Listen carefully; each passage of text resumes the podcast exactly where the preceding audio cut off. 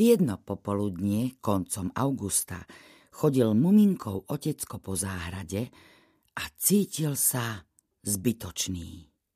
Nevedel, kam sa podieť, pretože všetko, čo sa malo urobiť, bolo už hotové, alebo sa tým zaoberal niekto iný. Otecko sa bezcielne tmolil po záhrade a po suchej zemi za ním melancholicky šuchotal jeho chvost. Tu v údolí vládla dusivá horúčava. Všetko bolo nehybné a tiché a trochu zaprášené. Bol mesiac veľkých lesných požiarov a veľkej opatrnosti. Rodinu už otecko varoval. Znova a znova im vysvetľoval, aké nevyhnutné je zachovať v auguste opatrnosť Opísal im horiace údolie, húkot, blčiace kmene, oheň plaziaci sa pod machom. Žiarivé stĺpy ohňa, vystreľujúce k nočnému nebu. Ohnivé vlny, ktoré sa s dunením valia po úbočí do doliny a ďalej k moru. A so sikotom sa doň vrhajú. S pochmúrnym uspokojením zakončil otecko. Všetko je čierne. Všetko vyhorelo. Aj ten najmenší tvorček má obrovskú zodpovednosť. Každý drobček, ktorý má prístup k zápalkám. Rodina prerušila prácu a všetci pritakali. Áno, áno, samozrejme. A znova sa vrátili k svojej činnosti. Každý sa stále niečím zaoberal. Pokojne, ustavične, so zaujatím sa venovali drobnostiam, ktoré naplňali ich svet. Ten svet bol súkromný a nalinkovaný. Nebolo čo k nemu dodať. Ako mapa, na ktorej je všetko objavené a obývané a kde už nezostali nejaké biele miesta. A medzi sebou si povedali – v auguste otecko vždy rozpráva o lesných požiaroch. Otecko vyšiel na verandu. Lapky sa mu, ako zvyčajne, lepili na nafermežovanú dlážku a celú cestu hore schodmi k prútenému kreslu ho sprevádzali tiché, mľaskavé zvuky. Aj chvost sa mu lepil na dlážku, ako by ho zaňho niekto ťahal. Otecko sa posadil a zažmúril oči. Tú dlášku treba prelakovať. Hm, lepí sa. No samozrejme, preto, lebo je tak horúco. Ale dobrá fermeš sa nesmie topiť len preto, že sú horúčaví. Hm, možno nemá ten správny druh. Už je to strašne dávno, čo postavil verandu. Bezpodmienečne ju musí prelakovať.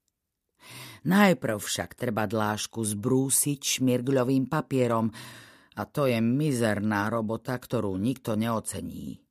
Nová, biela dláška, natretá širokým štecom a lesklou fermežou. To už je iná vec. Rodina ju musí obchádzať a držať sa bokom, až kým ich tam nepustím a nepoviem, nech sa páči, vaša nová veranda. Hm, je príliš horúco. Chcel by som si vyplávať na plachetnici, von, na šíre more, čo najďalej. Otecko pocítil, ako mu oťaželi lapky a začína ho zmáhať spánok. Otriasol sa a zapálil si fajku. Zápalka horela v popolníku ďalej a on ju so záujmom pozoroval. Tesne predtým, ako zhasla, natrhal niekoľko kúskov novinového papiera a priložil ich na ohník. Vzblkol pekným plamienkom, v slnečnom svite takmer neviditeľným, ale horel naozaj pekne. Otecko ho starostlivo strážil. Hneď ti zhasne, poznamenala Mrnka. Musíš viac priložiť. Sedela na zábradlí v tieni stĺpa verandy. Ty si tu zas? povedal otecko a zatriasol popolníkom, takže oheň zhasol. Skúmam techniku ohňa. To je dôležité. Mrnka sa zasmiala a ďalej sa na ňo pozerala.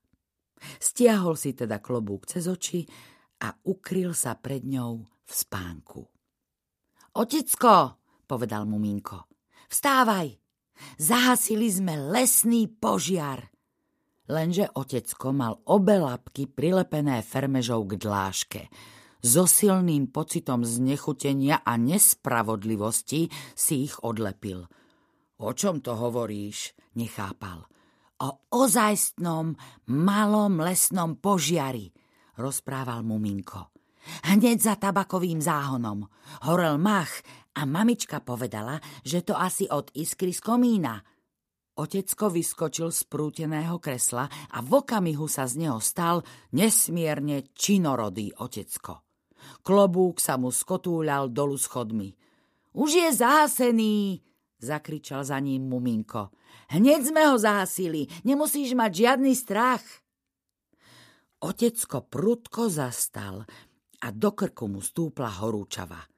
Vy ste ho zahasili bezo mňa, zamračil sa. Prečo mi nikto nič nepovedal? Nechali ste ma spať a nič ste mi nepovedali.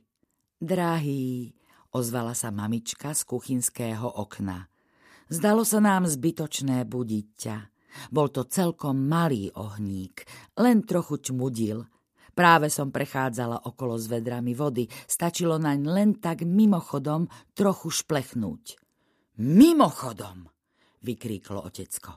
Len tak šplechnúť! Šplechnúť! Čo to je za výraz? A ohnisko požiaru ste nechali bez dozoru. Kde to je? Kde to je?